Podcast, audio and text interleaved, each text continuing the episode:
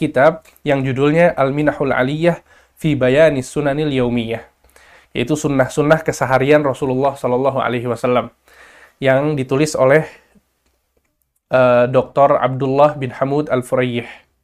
Ya, Dr. Abdullah bin Hamud Al-Furayyih. Ya, beliau uh, adalah seorang ulama dari Saudi Arabia yang menulis banyak buku, banyak karya.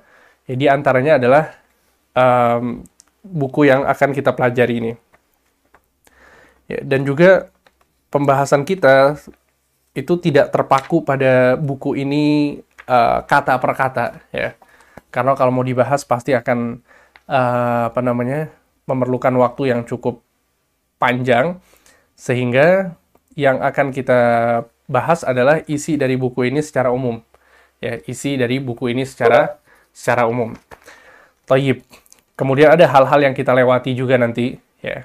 Kalau dikira apa namanya tidak terlalu relate dengan uh, pembahasan kita dan juga terlalu panjang pembahasannya, itu kita lewatkan. Ya, seperti sunnah-sunnah dalam berwudu misalnya, sunnah-sunnah dalam sholat. Ya, kita akan menyebutkan tentang sholat-sholatnya, kemudian tentang wudhunya secara umum, akan tapi sunnahnya secara rinci itu tidak kita bahas, ya, demi mempersingkat waktu dan juga agar kita bisa uh, apa namanya mengkaji uh, sunnah-sunnah itu secara 24 jam keseluruhan. Uh, ikhwani fillah wa akhwati fiddin rahimani wa rahimakumullahu jami'an. Penulis ya uh, beliau menulis kitab ini ya, sunnah-sunnah keseharian Rasulullah karena dua alasan kata beliau. Karena dua alasan. Kata beliau yang pertama adalah karena ketika beliau menulis buku ini, waktu itu zaman di mana ada sebagian orang-orang kafir yang menggambar karikatur Nabi Shallallahu Alaihi Wasallam. Ya, dan kita sudah mendengar beberapa kali ya tentang kabar seperti ini. Bagaimana di negeri-negeri barat itu ada orang-orang yang menggambar karikatur Nabi SAW yang sifatnya adalah penghinaan dan memperolok-olok Rasulullah Shallallahu Alaihi Wasallam. Nah, ketika apa namanya muncul karikatur ini, maka sikap kaum muslimin itu bermacam-macam. Semuanya marah, semuanya benci ya kepada orang yang menggambar ini, akan tapi mereka mengekspresikan dengan sikap yang berbeda-beda. Ya kita bisa lihat sendiri di kabar kabar berita ketika itu ya. Ada sebagian orang yang marah sehingga melakukan demonstrasi. Ada orang yang marah sehingga dia apa namanya melakukan A, B, C, dan seterusnya. Sikap-sikap kaum muslimin tidak terhitung bet karena betapa marahnya mereka. Sehingga Syekh di sini menjelaskan bahwa um, yang paling penting, yang paling penting untuk dilakukan dalam kondisi seperti itu adalah berpegang teguh kepada sunnahnya Rasulullah Shallallahu Alaihi Wasallam. Ada orang karena ini adalah inti dari mengapa orang-orang kafir itu mengolok-olok Rasul SAW. Ya, mereka tidak akan ridho ketika kaum muslimin berpegang teguh kepada sunnah. Mereka tidak akan ridho ketika kaum muslimin betul-betul menapaki jalannya Rasulullah Shallallahu Alaihi Wasallam. Ya, sehingga um, ini adalah hal yang terbaik untuk dilakukan demi membela Rasulullah Shallallahu Alaihi Wasallam. Rasulullah Shallallahu Alaihi Wasallam beliau sangat bahagia ketika umatnya mengikuti beliau Rasulullah Shallallahu Alaihi Wasallam sangat bahagia ketika umatnya senantiasa berpegang kepada sunnahnya Nabi Muhammad Shallallahu Alaihi Wasallam sehingga ini adalah alasan pertama ya mengapa beliau menulis kitab ini. Jadi kata beliau karena uh, apa namanya berbagai macam sikap yang di tim, apa namanya yang dimunculkan oleh kaum muslimin, maka saya menulis ini agar kaum muslimin kembali kepada sunnah Rasulullah Shallallahu Alaihi Wasallam. Karena ini adalah inti dari ajaran Nabi Muhammad Shallallahu Alaihi Wasallam. Itu yang pertama. Kemudian sebab yang kedua adalah banyak orang yang menganggap remeh amalan sunnah. Sebab yang kedua adalah karena banyak orang yang menganggap remeh amalan sunnah. Ketika banyak orang yang memahami bahwa definisi sunnah adalah kalau dikerjakan dapat pahala, kalau ditinggalkan tidak mengapa. Atau tidak mendapat dosa. Ya, definisi ini, walaupun benar, akan tapi sebagian orang malah meremehkan sunnah. Sehingga mereka yang penting bagi mereka sholat lima waktu yang penting puasa Ramadan, ya sudah, itu yang mereka lakukan. Padahal selain sholat lima waktu, ada sangat banyak sholat yang bisa dilakukan di keseharian kita. Nanti akan kita pelajari. Ya, kemudian selain apa namanya puasa Ramadan, ada banyak puasa yang bisa kita lakukan pada keseharian kita. Sehingga banyak sunnah-sunnah yang bisa kita kerjakan. Maka sangat merugi bagi seseorang yang hanya terfokus pada amalan-amalan yang wajib saja. Ya, maka ini adalah dua alasan ya mengapa penulis menuliskan kitab ini. Pertama, karena banyak timbul sikap dari kaum muslimin, sebagian kaum muslimin terhadap orang yang membuat karikatur dengan berbagai macam sikap, dan beliau menjelaskan bahwa sikap yang terbaik adalah membela sunnahnya Nabi SAW, menyebarkan sunnahnya Nabi SAW. Maka beliau menulis kitab ini agar dipelajari oleh kaum muslimin. Kemudian yang kedua, karena banyak di antara kaum muslimin yang meremehkan sunnah-sunnah Nabi SAW. Ya, jadi mentang-mentang sunnah, mereka bermudah-mudahan. Mereka meninggalkan begitu saja padahal ada banyak keutamaan yang terkandung dalam sunnah-sunnah Nabi Shallallahu Alaihi Wasallam. Ikhwani fillah wa akhwati fiddin rahimakumullahu jami'an.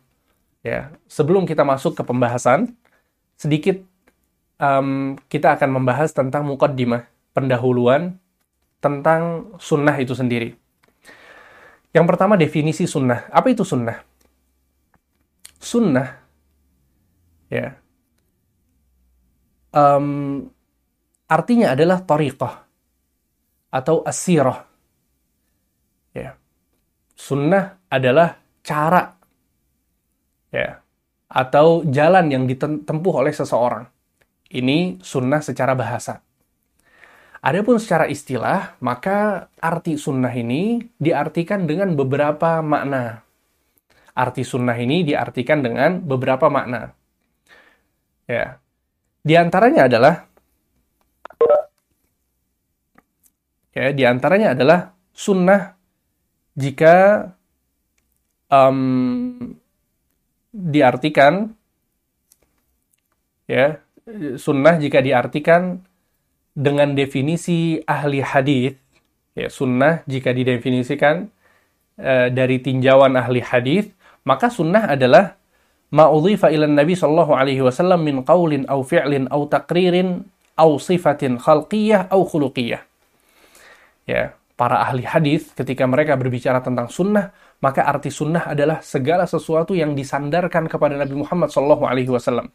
Baik itu perkataan, perbuatan, ya, penetapan Nabi SAW, persetujuan beliau atau sifat beliau. Ya, entah sifat akhlak beliau atau sifat yang merupakan paras beliau, rambut beliau seperti apa, ya, apa namanya, bibir beliau seperti apa, wajah beliau seperti apa. Nah, itu semua disebut dengan sunnah. Ya. Maka ini konsentrasi para ahli hadis ya. Ketika ada sesuatu yang disandarkan kepada Nabi, maka mereka sebut bahwa itu adalah sunnah.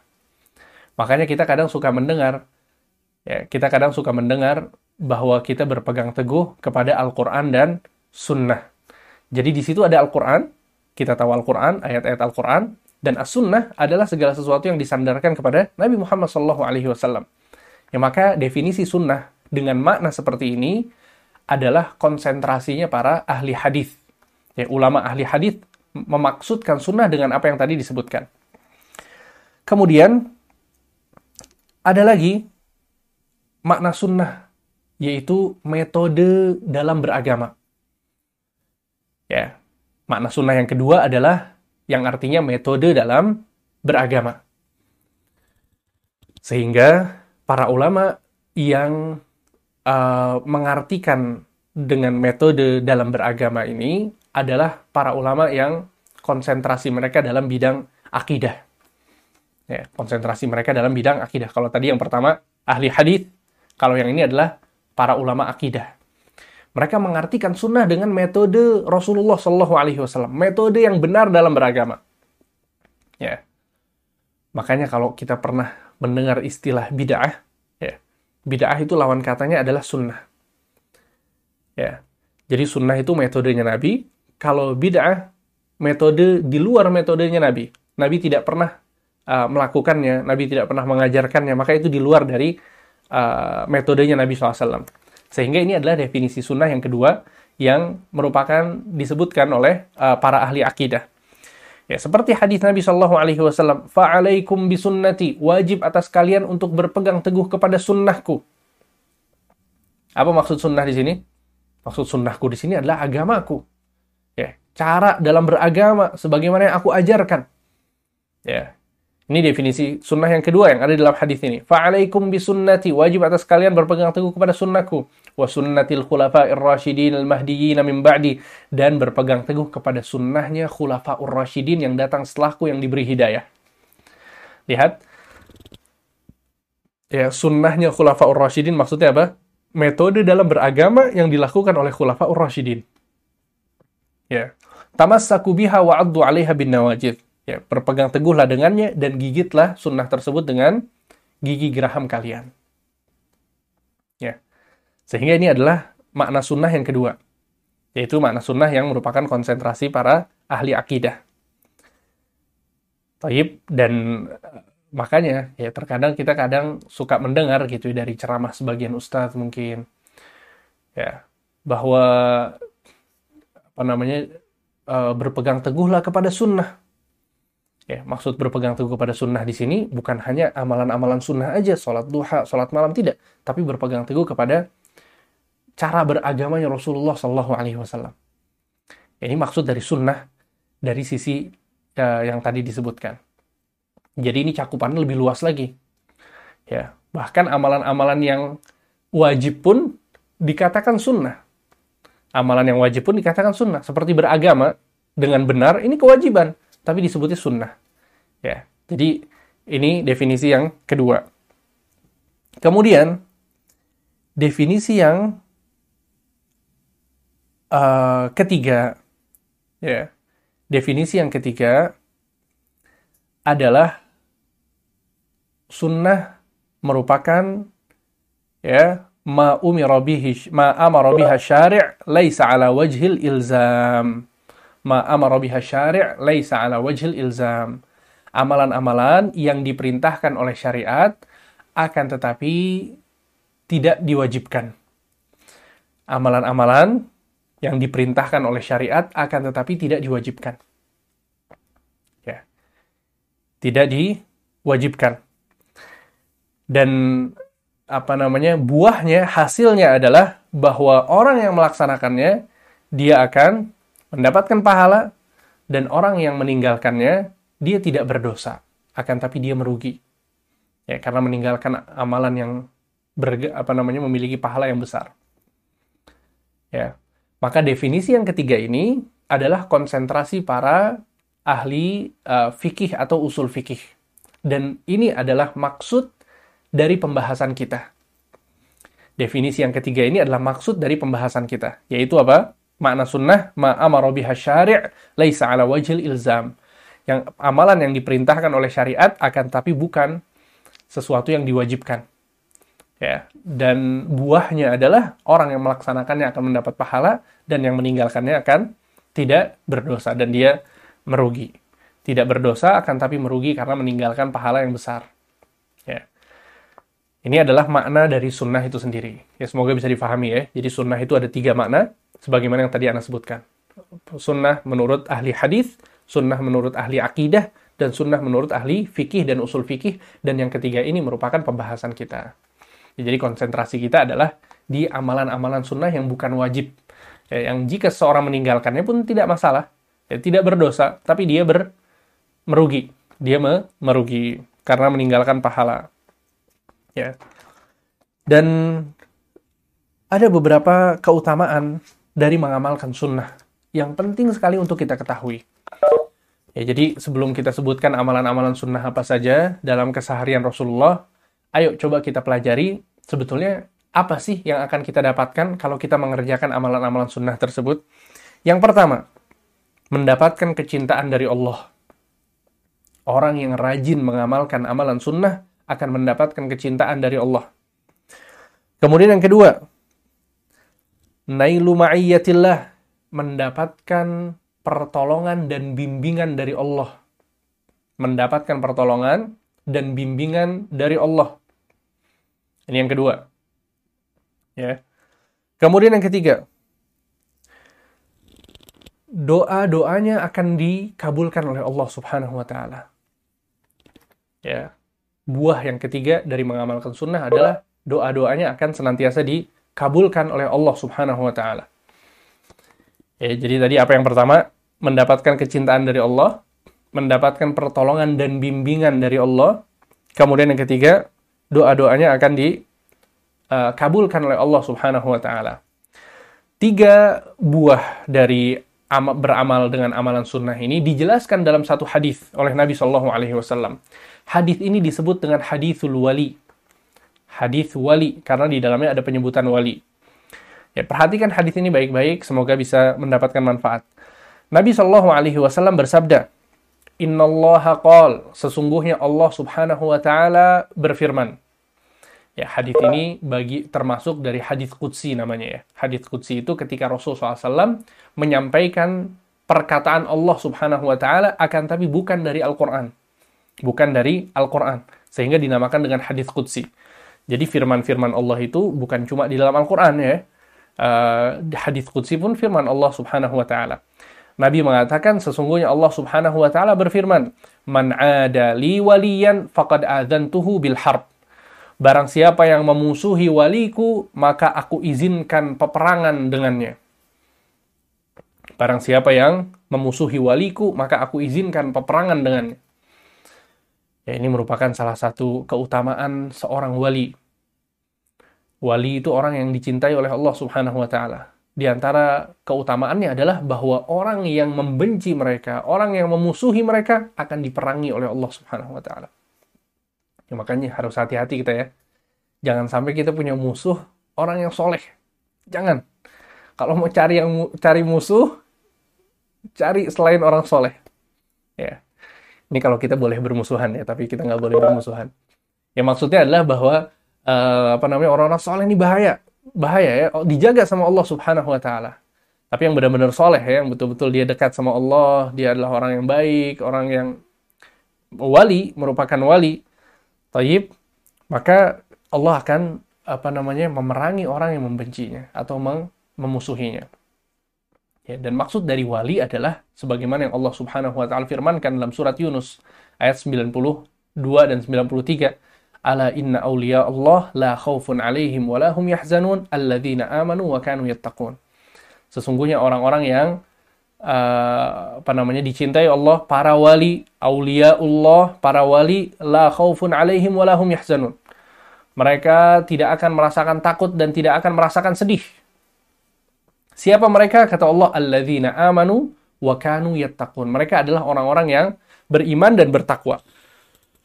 Sehingga siapa pun orangnya, kalau dia beriman dan bertakwa, maka dia adalah adalah wali Allah. Gak ada syarat lain. Syaratnya apa? Beriman dan bertakwa. Nanti rinciannya kita akan sebutkan. Ya, karena sebagian orang salah paham tentang memahami konsep wali. Ya, ada yang mengatakan wali itu harus terbang dulu di atas air. Atau berjalan di atas air. Atau terbang di atas udara. Ya, kalau dibacok, apa namanya, kebal. Ya itu baru wali gitu ya. Kemudian gitulah pokoknya yang aneh-aneh baru kemudian dia adalah wali. Kalau tidak berarti bukan wali. Ini tidak benar ya. Siapa pun orangnya, kalau dia beriman dan bertakwa maka dia adalah wali. Ya. Dia selalu senantiasa melaksanakan amalan-amalan soleh, meninggalkan yang haram, ya tidak tidak suka melihat hal-hal yang haram, ya nggak melihat aurat perempuan, menjaga pandangannya, menjaga tangannya tidak berbuat zalim, lisannya dijaga, maka itu wali. Ya, nggak perlu nunggu orang ini bisa terbang atau enggak gitu kan.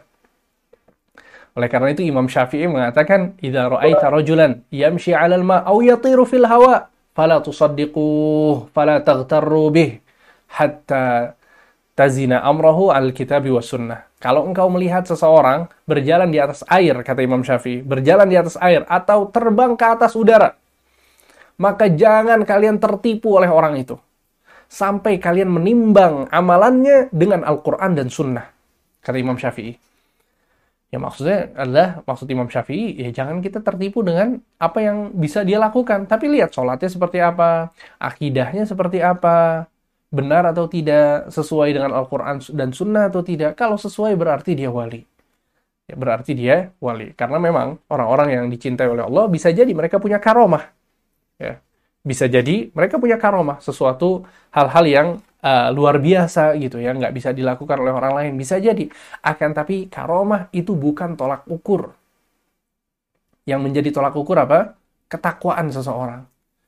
Ya, karena sebagian orang mengaku punya karomah, bisa terbang sana sini, tapi ternyata nggak pernah sholat ya ternyata melakukan hal-hal yang haram merokok ya bahkan naudzubillah min dzalik misalnya sampai minum minuman keras ya nggak pernah sholat puasa juga enggak tapi disebut dengan wali maka ini tidak tidak benar ya. Taib sehingga ini yang dikatakan oleh Allah di awal hadisnya. Barang siapa yang memusuhi waliku maka aku izinkan untuk ber, untuk memeranginya. Wa ma taqarraba ilayya 'abdi bi syai'in ahabba ilayya mimma aftaradtuhu alaih. Kata Allah, dan tidaklah seorang hamba itu mendekatkan dirinya kepadaku ya, dengan suatu amalan yang lebih aku cintai daripada amalan yang aku wajibkan baginya. Lihat. Ternyata amalan yang paling Allah cintai itu apa? Amalan yang Allah wajibkan kepada kita. Nggak ada yang lebih hebat dari itu. Ini merupakan salah satu pemahaman yang penting untuk difahami bersama. Ya bahwa yang wajib itu lebih agung, lebih mulia, lebih dicintai oleh Allah daripada yang sunnah. Karena sebagian orang sekali lagi suka salah paham. Ya, dia ngasih sedekah ke tetangganya, ngasih sedekah ke orang-orang fakir, orang-orang miskin, tapi dia lupa untuk ngasih sedekah ke orang tuanya. Atau ngasih sedekah ke anaknya, istrinya yang merupakan kewajiban bagi dia. Ya, yang merupakan kewajiban bagi dia. Ya, jadi jangan sampai kemudian kita malah mengamalkan amalan-amalan sunnah tapi mengabaikan yang wajib. Ya, sama halnya ketika seorang sholat malam, ya, ketika seorang sholat malam, kemudian selesai sholat malam dia tidur, bangun-bangun jam 8. Sholat subuhnya jam 8 pagi Nah, yang seperti ini dia tertipu ya, tertipu. Ya, lebih baik sholat subuh daripada sholat malam. Ya, karena yang sholat subuh adalah wajib, sholat malam adalah sunnah. Ya, kalau mau dibanding-bandingkan, maka yang wajib tentu lebih afdol. Bahkan dalam hadis, ini, Allah subhanahu wa ta'ala berfirman dengan jelas, dan tidak ada satu amalan yang bisa mendekatkan diri seorang hamba kepadaku yang lebih aku cintai daripada amalan-amalan yang aku wajibkan kepadanya ya berarti yang wajib ini lebih dicintai oleh Allah Subhanahu wa taala. Kemudian kata Allah, "Wa ma yazalu 'abdi." Nah, ini poinnya. Perhatikan baik-baik. "Wa ma yazalu 'abdi yataqarrabu ilayya bin nawafil hatta uhibbah." Dan tidaklah seorang hamba mendekatkan dirinya kepada aku dengan amalan-amalan yang sunnah, pasti aku akan mencintainya. Lihat tahapannya. Dia mengerjakan yang wajib, kemudian memaksimalkan yang sunnah, buahnya apa? Hatta uhibbah. Aku akan mencintainya, kata Allah. Allahu Akbar. Ada di antara kita yang nggak mau mendapatkan derajat ini? Kita semua mau ya, kawan. Kita semua sangat ingin, sangat berhasrat untuk dicintai oleh Allah Subhanahu wa taala. Karena kita semua kalau ditanya cinta oleh cinta kepada Allah atau tidak, maka dengan sangat lantang kita akan menyatakan bahwa kita cinta Allah. Betul tidak? Ada yang berani menyatakan bahwa dia tidak cinta Allah? Nggak ada. Kita semua cinta Allah dan kita mendengungkan ini, ya melantangkan ini dan kita dengan percaya diri kita menyatakan bahwa diri kita adalah mencintai Allah. Tapi yang jadi masalah bukan urusan mencintainya kita dicintai atau tidak sama Allah? Kita dicintai atau tidak oleh Allah? Ini yang pertanyaan yang menakutkan ya kawan. Ya, pertanyaan yang menakutkan. Kita dicintai atau, tidak? Ya, kita bisa aja gitu ya. Ngaku-ngaku kita mencintai si fulan, si fulan, si fulan. Ya, katakanlah kalau kemudian ada orang yang sangat tenar, sangat masyhur, ya, terkenal gitu ya. Kita mengidolakan orang tersebut ketika kita mencintai orang itu, maka itu hal yang biasa. Ada ribuan orang selain kita mencintai dia. Tapi yang jadi masalah orang ini mencintainya siapa? Kalau kita dicintai oleh orang yang masyhur ini, orang terkenal ini, orang yang hebat ini, wah maka itu kemuliaan yang besar bagi kita ya kan. Ini orang terkenal bisa cinta sama saya. Ya walillahil mathalul a'la dan Allah Subhanahu wa taala memiliki sifat yang maha tinggi. Bagaimana kalau seorang hamba yang dicintai oleh Allah? Karena semua orang yang menyatakan bahwa dia cinta kepada Allah belum tentu Allah mencintainya. Nah, di sini Allah menjelaskan bagaimana kita supaya mendapatkan kecintaan kepada Allah. Yang pertama, maksimalkan yang wajib. Kerjakan yang wajib semuanya. Sholat lima waktu jangan sampai tertinggal. Ya, bagi laki-laki, dia harus mencari nafkah. Kalau sudah berkeluarga ya mencari nafkah untuk anak, untuk istrinya. Kemudian kalau dia perempuan, maka dia taat kepada suaminya, itu wajib. Yang wajib diselesaikan dulu. Ya, sambil kemudian memaksimalkan yang sunnah. Ya. Sholat duha, sholat malam, sholat sunnah rawatib, zikir pagi dan sore. Ya, nanti akan kita sebutkan rinciannya insya Allah. Sehingga maksudnya adalah bahwa um, ini buah dari orang yang mengamalkan wajib kemudian memaksimalkan yang sunnah. Allah akan mencintainya. Kemudian kata Allah, "Faida ahbabtuhu." Kalau aku sudah mencintainya, kalau aku sudah mencintainya, kuntu sam'ahu alladhi yasma'u bih. Maka aku adalah pendengaran yang ia gunakan untuk mendengar. Wa basarahu alladhi. Aku adalah penglihatannya yang ia gunakan untuk melihat. Wa yadahu allati yabtishu biha. Aku adalah lengannya yang digunakan untuk apa namanya? Uh, menggunakan lengannya. Wa rijlahu allati yamshi biha dan aku adalah kaki yang digunakan untuk berjalan. Ya, lihat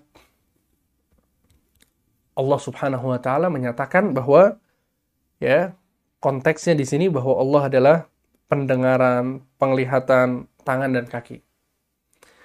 Dan tidak ada satupun ulama yang menyatakan bahwa Allah itu bersatu dengan si hamba kemudian menjadi tangan, menjadi penglihatan. Tidak ada ulama yang memahami hadis ini demikian. Para ulama menjelaskan bahwa maksud hadis ini adalah bahwa Allah akan membimbing dan menuntun penglihatannya. Sehingga yang dia lihat hal-hal yang diridhai oleh Allah subhanahu wa ta'ala.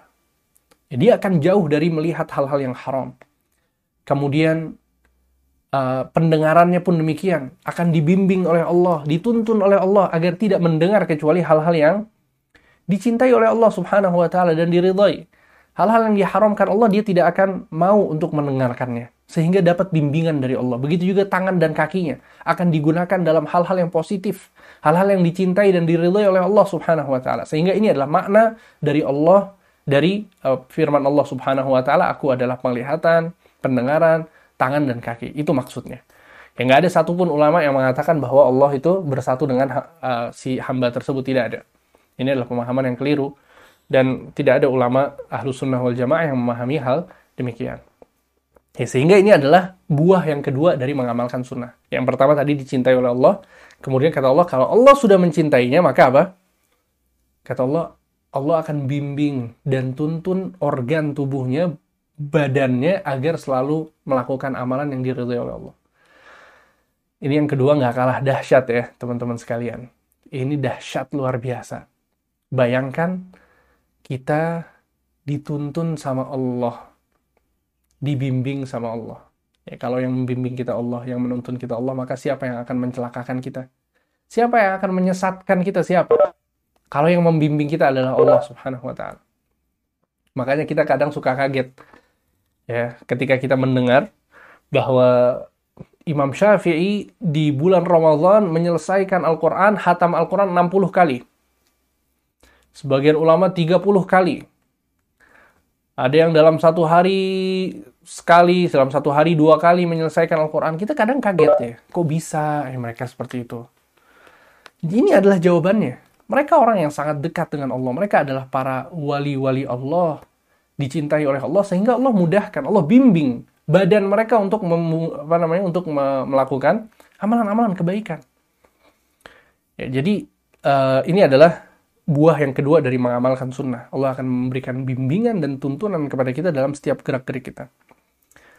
Kemudian kata Allah, wa in sa'alani. Kemudian kalau dia meminta kepadaku, la. Pasti aku akan berikan. Luar biasa. Wala ini sta'adzani la. Dan kalau dia meminta perlindungan, pasti aku akan berikan perlindungan. Luar biasa. Ya. um, kehidupan seperti apa lagi yang lebih ideal daripada kehidupan seperti ini? Dicintai Allah, dibimbing setiap gerak-geriknya, dan kalau minta pasti dijawab sama Allah. Nggak mungkin tertolak. Ada kehidupan yang lebih bahagia daripada ini? Nggak ada ya. Walaupun kita ditawarkan uang sebanyak mungkin, harta sebanyak mungkin, mobil yang mewah, rumah yang megah, itu semua nggak berarti. Jika dibandingkan dengan keutamaan seorang yang mengamalkan sunnah. Ya. Dia dicintai oleh Allah, dibimbing oleh Allah, dan seluruh doa yang dia panjatkan dikabulkan. Luar biasa. Ya, semoga Allah Subhanahu wa taala menjadikan kita orang-orang yang mendapatkan keutamaan tersebut. Ya, dan keutamaan-keutamaan ini tidaklah bisa didapat kecuali dengan uh, memaksimal uh, mengamalkan yang wajib dan memaksimalkan yang memaksimalkan yang sunnah sebagaimana yang tadi disebutkan. Taib. Kemudian, um, itu tadi tiga keutamaan mengamalkan sunnah. Kemudian yang keempat adalah menyempurnakan kekurangan yang terdapat pada amalan-amalan yang wajib. Menyempurnakan kekurangan yang terdapat pada amalan-amalan yang wajib. Ini juga bagian dari uh, buah dari mengamalkan sunnah. Coba perhatikan hadis ini baik-baik. Allah subhanahu Nabi SAW bersabda, Inna awwala ma yuhasabu bihil abdu yawmal qiyamati min amalihi salatuh. Sesungguhnya yang pertama kali akan dihisab dari seorang hamba adalah solatnya. Fa in saluhat faqad aflaha wa, wa anjah. Barang siapa yang baik solatnya, maka dia akan beruntung. Ya. Wa in fasadat faqad khaba wa khasir. Dan barang siapa yang rusak solatnya, tidak baik solatnya, maka dia akan merugi. Ya, jadi solat itu inti dari agama kita. Fa inin min faridhatihi syai'un. Jika ada yang kurang dari amalan solatnya yang wajib, ya, Qala Rabbu Azza wa Jal. Maka Allah berkata kepada malaikat-malaikatnya, Unzuru hal li abdi min tatawwa. Coba lihat hambaku ini. Ya, apakah dia memiliki solat-solat sunnah?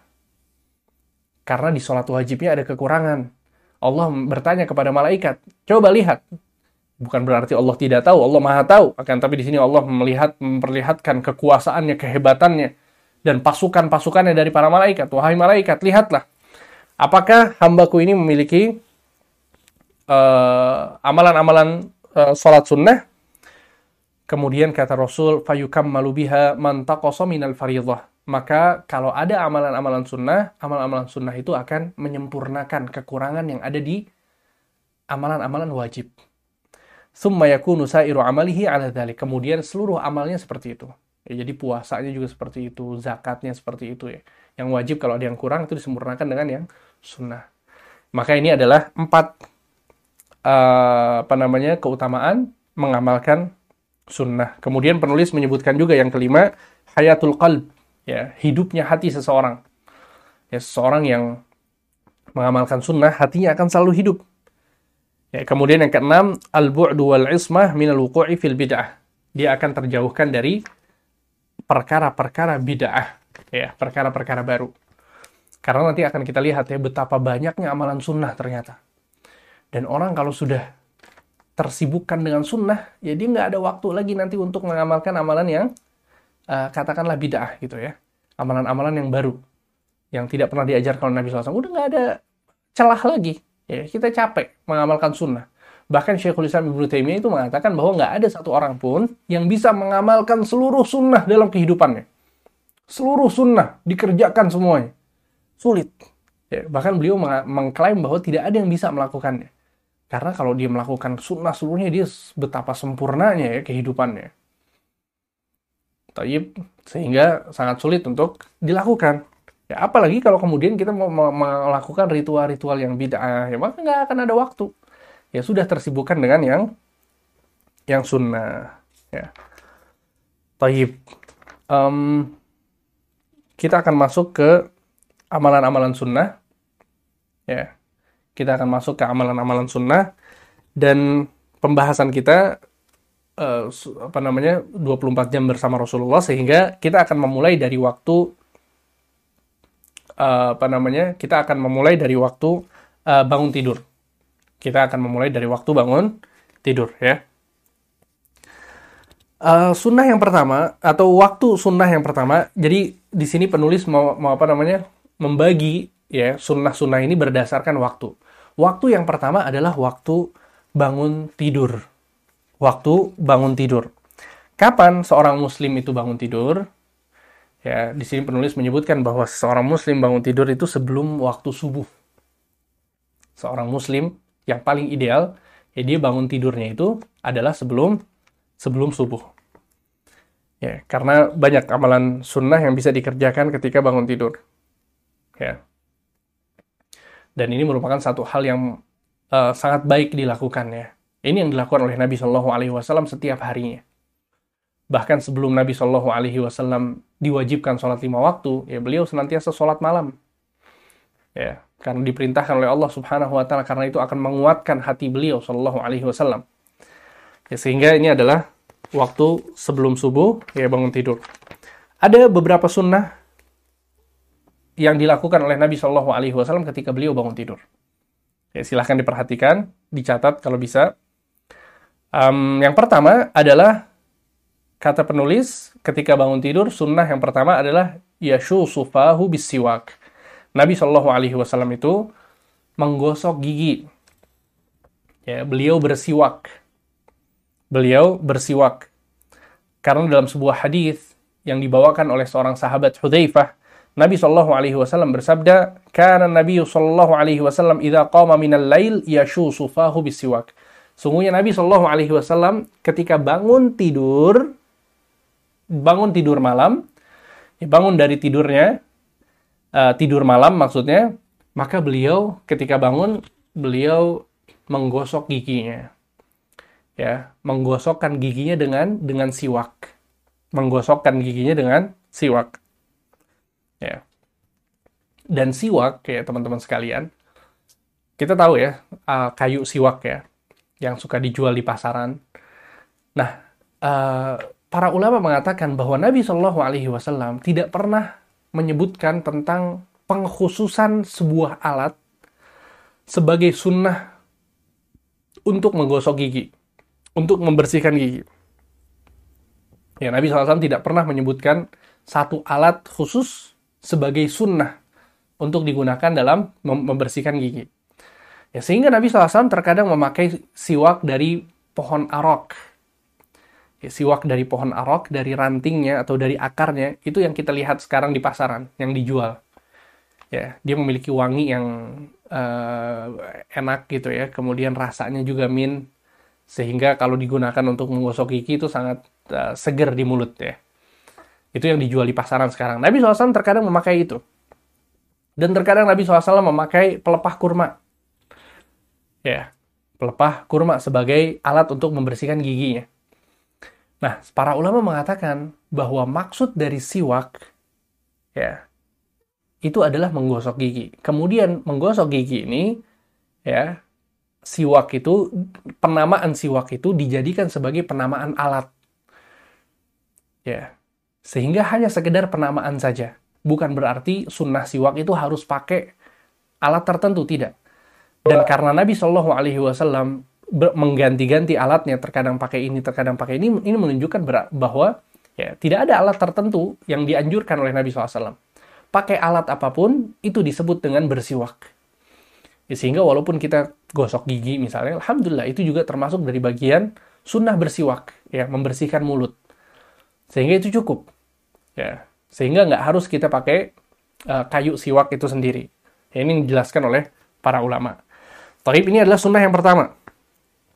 Um, kemudian sunnah yang kedua adalah yaqulu dzikral warid indal istiqadh minan naum.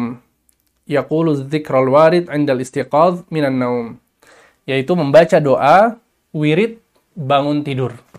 Mendoa membaca doa wirid atau zikir bangun tidur. Apa doanya? Nabi Shallallahu alaihi wasallam uh, dikisahkan oleh Hudzaifah, beliau mengatakan, "Kana Nabi SAW idza arada an yanam qala Bismika Allahumma amutu wa ahya. Sungguh Nabi SAW ketika beliau mau tidur, beliau mengucapkan Bismika Allahumma amutu wa ahya wa idza staiqadha min manamih dan jika beliau bangun dari tidurnya beliau mengucapkan alhamdulillahilladzi ahyana ba'dama amatana wa ilaihin nusyur. Ya, ini doa bangun tidur. Ya, dan alhamdulillah sepertinya sudah hafal semua ya. Karena dari kecil kita diajarkan untuk membaca ini dan ini penting sekali untuk dihafalkan ya. Dan ya, ingat ya, sedikit catatan bahwa amalan sunnah yang kita bahas ini tidak lain dan tidak bukan kecuali untuk kita amalkan. Kita tidak mempelajari ya kecuali untuk kita amalkan. Jadi silahkan dicatat, kemudian kita amalkan setiap hari. Ya, jadi betul-betul fokus kita ini amalan sunnah yang dilakukan oleh Nabi setiap hari. Jadi kita bisa melakukannya setiap hari. Ya, jadi baca doa apa? Alhamdulillahilladzi ahyana ba'dama amatana wa ilaihin nusyur. Yang artinya, Alhamdulillah, ya segala puji bagi Allah yang telah menghidupkan kami setelah mematikan kami. Ya, jadi hakikat dari tidur itu adalah dimatikan oleh Allah subhanahu wa ta'ala. Akan tapi kemudian ruhnya dikembalikan lagi sama Allah. Ya wa ilaihin nusyur dan hanya kepadanya tempat dan kita akan dibangkitkan kepada Allah Subhanahu wa taala. Kemudian ada doa yang lain. Ya, ada doa yang lain. Nabi SAW mengatakan man ta'arra minal lail. Barang siapa yang bangun dari tidurnya kemudian dia mengucapkan la ilaha illallah wahdahu la syarikalah lahul mulku wa lahul hamdu wa huwa ala kulli syai'in qadir. Subhanallah walhamdulillah wa la ilaha illallah Allahu akbar. Wa la haula wa la quwata illa billah. Allahumma ghafirli Barang siapa yang membaca ini, kemudian dia sholat, maka sholatnya akan diterima oleh Allah. Kalau dia berdoa, doanya akan dijawab oleh Allah Subhanahu wa Ta'ala. Luar biasa ya. Ini juga doa bangun tidur. Jadi ada dua doa bangun tidur di sini. Yang pertama yang tadi kita sebutkan, yang ada di kitab ini, yang satu lagi ini tambahan ya.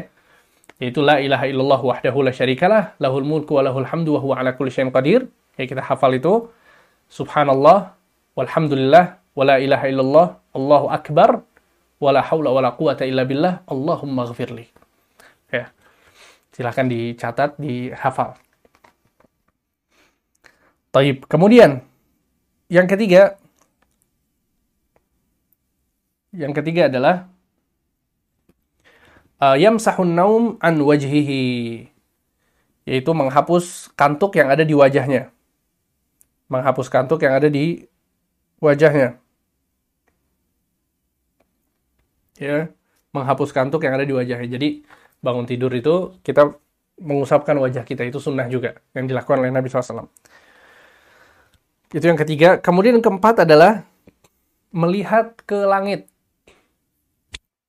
Yang keempat adalah melihat ke langit. Ini mungkin asing bagi sebagian dari kita ya. Nanti akan kita sebutkan hadisnya dan dalilnya ya. Melihat ke langit. Ini sunnah juga bangun tidur. Kemudian yang kelima adalah yaqra'ul ayat al-ashr al-akhirah min surat al-Imran. Ya, membaca 10 ayat terakhir dari surat Al-Imran. Membaca 10 ayat terakhir dari surat Al-Imran. Ya, ketiga sunnah ini, ketiga sunnah ini um, had, diriwayatkan dalam sebuah hadis. Ketiga sunnah ini diriwayatkan dalam sebuah hadis. Yaitu hadis Ibnu Abbas radhiyallahu anhu wa ardah. Jadi seorang sahabat Ibnu Abbas pernah suatu hari menginap di rumahnya Rasulullah SAW. Jadi Rasulullah SAW punya istri yang bernama Maimunah. Dan Maimunah ini bibinya Ibnu Abbas. Ya, Maimunah ini bibinya siapa? Ibnu Abbas. Saudari dari ibunya Ibnu Abbas. Jadi mahram berarti ya. Dan Ibnu Abbas menginap di rumah Nabi bersama bibinya. Yang merupakan istri Nabi. Taib. Kemudian kata Ibnu Abbas, "Fattaja'tu fi ardil wisadah." Aku pun tidur di lebarnya apa namanya kasur. Wattaja'a Rasulullah wa ahluhu fi tuliha dan Nabi SAW dan istrinya apa namanya tidur memanjang di kasur tersebut. Antum bisa bayangkan ya, Ibnu Abbas masih kecil ketika itu, masih mungkin umurnya 9 tahun, 10 tahun ya. Jadi Rasulullah SAW dan istrinya tidur di kasur, kemudian di bagian lebarnya itu, ya Rasul dan istrinya memanjang, di bagian lebarnya Ibnu Abbas. Kemudian kata Ibnu Abbas, "Fanama Rasulullah hatta idzan tasafa al-lail aw qablahu biqalil aw ba'dahu biqalil istayqadha Rasulullah SAW." Nabi SAW tidur sampai kemudian ketika tengah malam, sebelum tengah malam atau setelah tengah malam, kata Ibnu Abbas, kurang lebih tengah malam, Rasulullah SAW bangun. Fajalasa yamsahun nauma an wajhihi biyadih. Nabi SAW bangun, beliau pun duduk kemudian mengusapkan kedua tangannya di wajahnya. Lihat, ini sunnahnya, dalil dari sunnah yang tadi kita sebutkan. Ya ternyata Rasul bangun tidur itu mengusap kantuk yang ada di wajahnya. Thumma qara'a al-ashral ayat al-khawatim min surati Ali Imran. Kemudian Nabi Shallallahu Alaihi Wasallam membaca 10 ayat terakhir dari surat Al Imran. Ya, membaca 10 ayat terakhir dari surat Al Imran. Thumma tala, thumma kharaja nadhara ila sama. Ya, maka Nabi SAW pun bangun, kemudian beliau melihat ke atas langit. Beliau melihat ke atas langit sambil membaca 10 ayat dari surat Al Imran tadi. Inna fi khalqis samawati wal ardi wa ikhtilafil laili wan nahar la ayatin liulil albab. Ya, alladzina yadhkuruna Allah qiyaman wa qu'udan wa 'ala junubihim wa yatafakkaruna fi khalqis samawati wal ardi rabbana ma khalaqta hadza batilan subhanaka faqina adzabannar dan seterusnya. Ya. Maka um, di sini ya dijelaskan bahwa Nabi SAW keluar dan melihat ke atas langit. Ya, tadi Nabi SAW mengusap wajahnya, kemudian mem membaca surat uh, 10 ayat terakhir dari surat Al-Imran. Ya, dalam riwayat lain, Nabi SAW keluar rumahnya, kemudian melihat ke langit dan membaca surat tersebut. Jadi surat itu, atau uh, 10 ayat terakhir dari surat Al-Imran itu dibaca kapan? Ketika sambil melihat ke atas langit. Ya, karena ini sangat apa namanya uh, berkaitan sekali ya ketika melihat ke atas langit kemudian membaca ayat tersebut Ya, ayat itu artinya adalah inna fi khalqis samawati wal ard sungguhnya dalam penciptaan ya, langit dan bumi waqtila fil laili wan nahar dan silih bergantinya antara siang dan malam la ayatin li ulil albab ada kebesaran ayat apa tanda-tanda kebesaran Allah bagi orang-orang yang berfikir.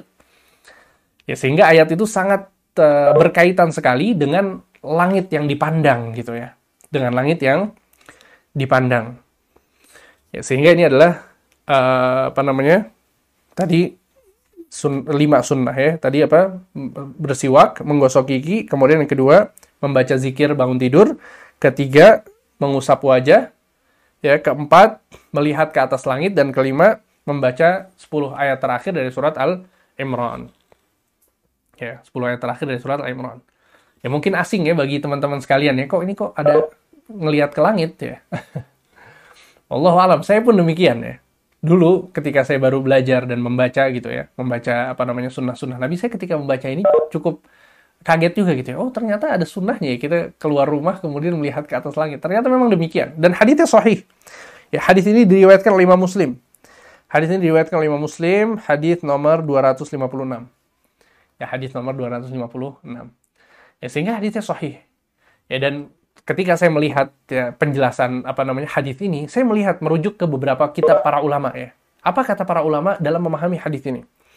Di antaranya Imam Nawawi dalam kitabnya Al-Minhaj, Syarah Sahih Muslim, jilid 3 halaman 138, apa kata beliau? Kata beliau, hadis ini mengandung anjuran untuk membaca ayat tersebut ketika bangun tidur sambil melihat ke langit. Lihat, ini kata Imam Nawawi Asy-Syafi'i. Karena hal ini merupakan bentuk dari bertadabur ya, mentadaburi alam. Jika tidur, bangun, dan keluar rumah kembali terulang, ya maka disunahkan untuk kembali mengulang membaca ayat tersebut sebagaimana yang ada di hadis wallahu alam. Bayangkan. Pendapat Imam Nawawi adalah kalau kita sudah bangun kemudian kita melihat langit, kita baca gitu ya, baca ayatnya, kemudian kita tidur lagi, bangun lagi maka disunahkan untuk mengulang lagi. Subhanallah Imam Nawawi berpegang kepada konteks hadis ya. Jadi kalau namanya bangun tidur ya lakukan lagi sunnah tersebut gitu ya. Masya Allah tabarakallah ya. Ini penjelasan Imam Nawawi. Kemudian Syekh Ibn Uthaymin juga sama mengatakan hadis ini menunjukkan bahwa di antara amalan sunnah adalah melingat, melihat ke langit. Sebagaimana Allah anjurkan dalam firman-Nya, "Afalam yanzuru ila sama fawqahum kaifa banainaha wa bayyanaha wa zayyanaha wa malaha min furuj." Ya, dalam surat Qaf ayat 6 Allah berfirman, "Tidakkah mereka melihat ke langit di atas yang ada di atas mereka. Bagaimana kami membangunnya dan menghiasinya tanpa ada cacat sedikit pun. Ya, jadi ternyata melihat ke atas langit ini juga dianjurkan oleh Allah Subhanahu wa taala dalam Al dalam Al-Qur'an. Baik, kemudian yang berikutnya. Yang keenam, insya Allah kita selesaikan ini sunnah-sunnah uh, bangun tidur ya. Yang keenam adalah ghuslul yadain thalathan, mencuci kedua tangan tiga kali mencuci kedua tangan tiga kali. Maksudnya tangan sampai pergelangan, ya. Jadi kalau kita bangun tidur, mencucinya sebanyak tiga kali. Uh, amalan ini berdasarkan hadis yang dikatakan oleh Nabi SAW, "Idza staiqadha ahadukum min naumih." Jika salah seorang dari kalian bangun dari tidurnya, fala yudkhil yadahu fil ina hatta yaghsilaha thalathan. Maka jangan memasukkan tangannya ke dalam bejana kecuali setelah mencucinya tiga kali. Fa innahu la yadri aina batat yadu karena dia tidak tahu di mana tangannya tidur. Dia tidak tahu di mana tangannya tidur. Ya, sehingga para ulama menjelaskan ya bahwa maksud dari hadis tersebut adalah bahwa kita nggak tahu tangan kita itu ketika tidur mungkin dia memegang sesuatu yang najis, sesuatu yang kotor. Ya maka kita cuci dulu tiga kali ketika kita bangun dari tidur kita. Ya, cucinya boleh dengan air saja, boleh juga pakai pakai sabun misalnya nggak masalah. Yang penting ini adalah sunnah ketika seorang itu bangun tidur. Ya. Toyib. Kemudian ya ya yang penting untuk dijelaskan adalah bahwa mencuci tangan ini bukan hanya untuk orang-orang yang berwudu saja ya. Kita tahu di antara sunnah berwudu adalah kita mencuci tangan dulu tiga kali kan. Tangan kita dicuci baru kemudian kita kumur-kumur ya dan istinsyak kemudian kita mencuci apa namanya membasuh wajah. Nah awal wudhu kita itu apa? Mencuci tangan tiga kali. Kalau kita mau berwudhu maka uh, cuci tangan tiga kali yang di awal wudhu itu itu sudah cukup untuk mewakili uh, cuci tangan yang ini. Ya, jadi nggak perlu dua kali dilakukan cuci tangan tiga kali, kemudian tiga kali lagi untuk wudhu, tidak perlu. Ya, cukup tiga kali sekali saja diniatkan untuk wudhu dan untuk bangun tidur. Karena amalannya sama. Ya boleh dilakukan untuk dua niat tersebut. Ya, semoga bisa difahami ya. Dan sunnah ini bukan hanya untuk orang yang mau berwudhu saja. Bukan hanya untuk orang yang mau berwudhu saja. Jadi kalau bangun tidur, kemudian nggak mau melakukan sholat gitu ya. Kita kan bangun subuh mau sholat subuh. Nah ini ada orang-orang yang bangun tidur subuh tapi nggak mau sholat subuh. Maka dia tetap disunnahkan untuk mencuci tiga kali tangannya. Ada nggak kira-kira yang bangun tidur tapi nggak mau sholat? Ada ya. Yaitu wanita-wanita yang haid misalnya. Haid atau nifas. Mereka nggak sholat. Bahkan nggak boleh sholat. Ya maka mereka kalau bangun tidur, ya mereka disunahkan untuk mencuci kedua tangannya. Ya, jadi ini tidak khusus untuk yang berwudu saja. Tayyib, itu sunnah yang keberapa? Yang keenam. Ya, kemudian yang uh, ketujuh, ya sunnah yang ketujuh, sunnah yang ketujuh adalah beristinsyak dan beristinthar tiga kali beristinsyak dan beristinthar tiga kali. Ya, yaitu apa itu istinsyak? Istinsyak itu menghirup air di hidung, kemudian istinthar itu mengeluarkannya sebanyak tiga kali. Ya, sebagaimana kita melakukannya dalam wudhu. Ya, ini disunahkan ketika seorang bangun bangun dari tidurnya. Ya, hadithnya adalah uh, sabda Nabi SAW, "Idza staiqadha ahadukum min manamih falyastanthir thalatha marrat." Barang siapa yang bangun dari tidurnya hendaknya dia apa uh, mengelu, apa namanya memasukkan air kemudian mengeluarkannya lagi di hidungnya sebanyak tiga kali. Fa inna syaitan yabitu ala khoyashimihi. Karena syaitan itu bermalam di hidungnya. Karena syaitan itu bermalam di mana? Di hidungnya. Ya, ini juga sunnah. Ya, jangan lupa untuk dilakukan setiap kali kita bangun bangun tidur. Kemudian dalam riwayat lain Nabi SAW mengatakan idza istayqadha ahadukum min manamih fatawadda'a falyastanthir thalathan. Barang siapa yang bangun dari tidurnya kemudian dia berwudu, maka hendaknya dia ya beristinthar tiga kali. Ya, istinthar itu maksudnya apa? Sama dengan istinsyak ya. Kalau disebutkan sendirian maka maksudnya adalah menghirup apa air di hidung kemudian dikeluarkan. Kemudian dikeluarkan. Ya, sehingga ini dilakukan pada saat kita berwudu, ya. Kalau kita mau wudu, bangun tidur, kemudian wudu subuh, untuk sholat subuh, maka jangan lupa. Ya, atau sholat malam, konteksnya seperti dalam apa namanya pembahasan kita, maka jangan lupa untuk apa namanya beristinsyak atau istinthar. Jadi istinsyak itu menghirup, kalau istinthar mengeluarkan. Tapi kata para ulama, kalau disebutkan istinsyak, berarti maksudnya istinsyak dan istinthar. Dan kalau disebutkan istinthar, maka maksudnya termasuk istinsyak dan istinthar. Eh, jadi menghirup, kemudian dikeluarkan di hidung. Yaitu yang ke Tujuh. Kemudian yang kedelapan adalah berwudu. Yang kedelapan adalah berwudu. Sebagaimana hadis yang dibawakan oleh Ibnu Abbas tadi ya. Ketika beliau apa namanya menginap di rumahnya Rasul, di rumah bibinya. Ya. Beliau menjelaskan setelah Nabi SAW membaca surat Al-Imran 10 ayat terakhir itu, kemudian Nabi SAW bangun dan berwudu. Kemudian beliau sholat. Bangun, berwudu, dan sholat. Sehingga wudhu juga merupakan sunnah yang dilakukan setelah bangun setelah bangun tidur. Ya. Jadi ini adalah um,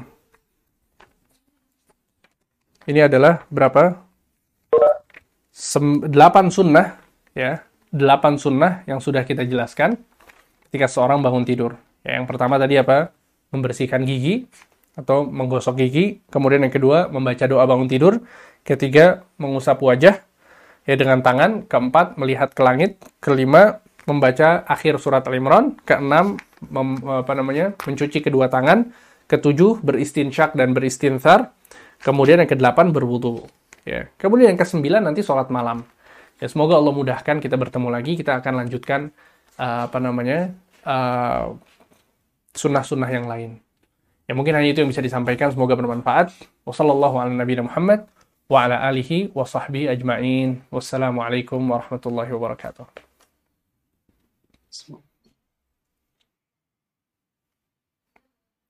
Baik, persilakan buat teman-teman jika ada yang ingin bertanya.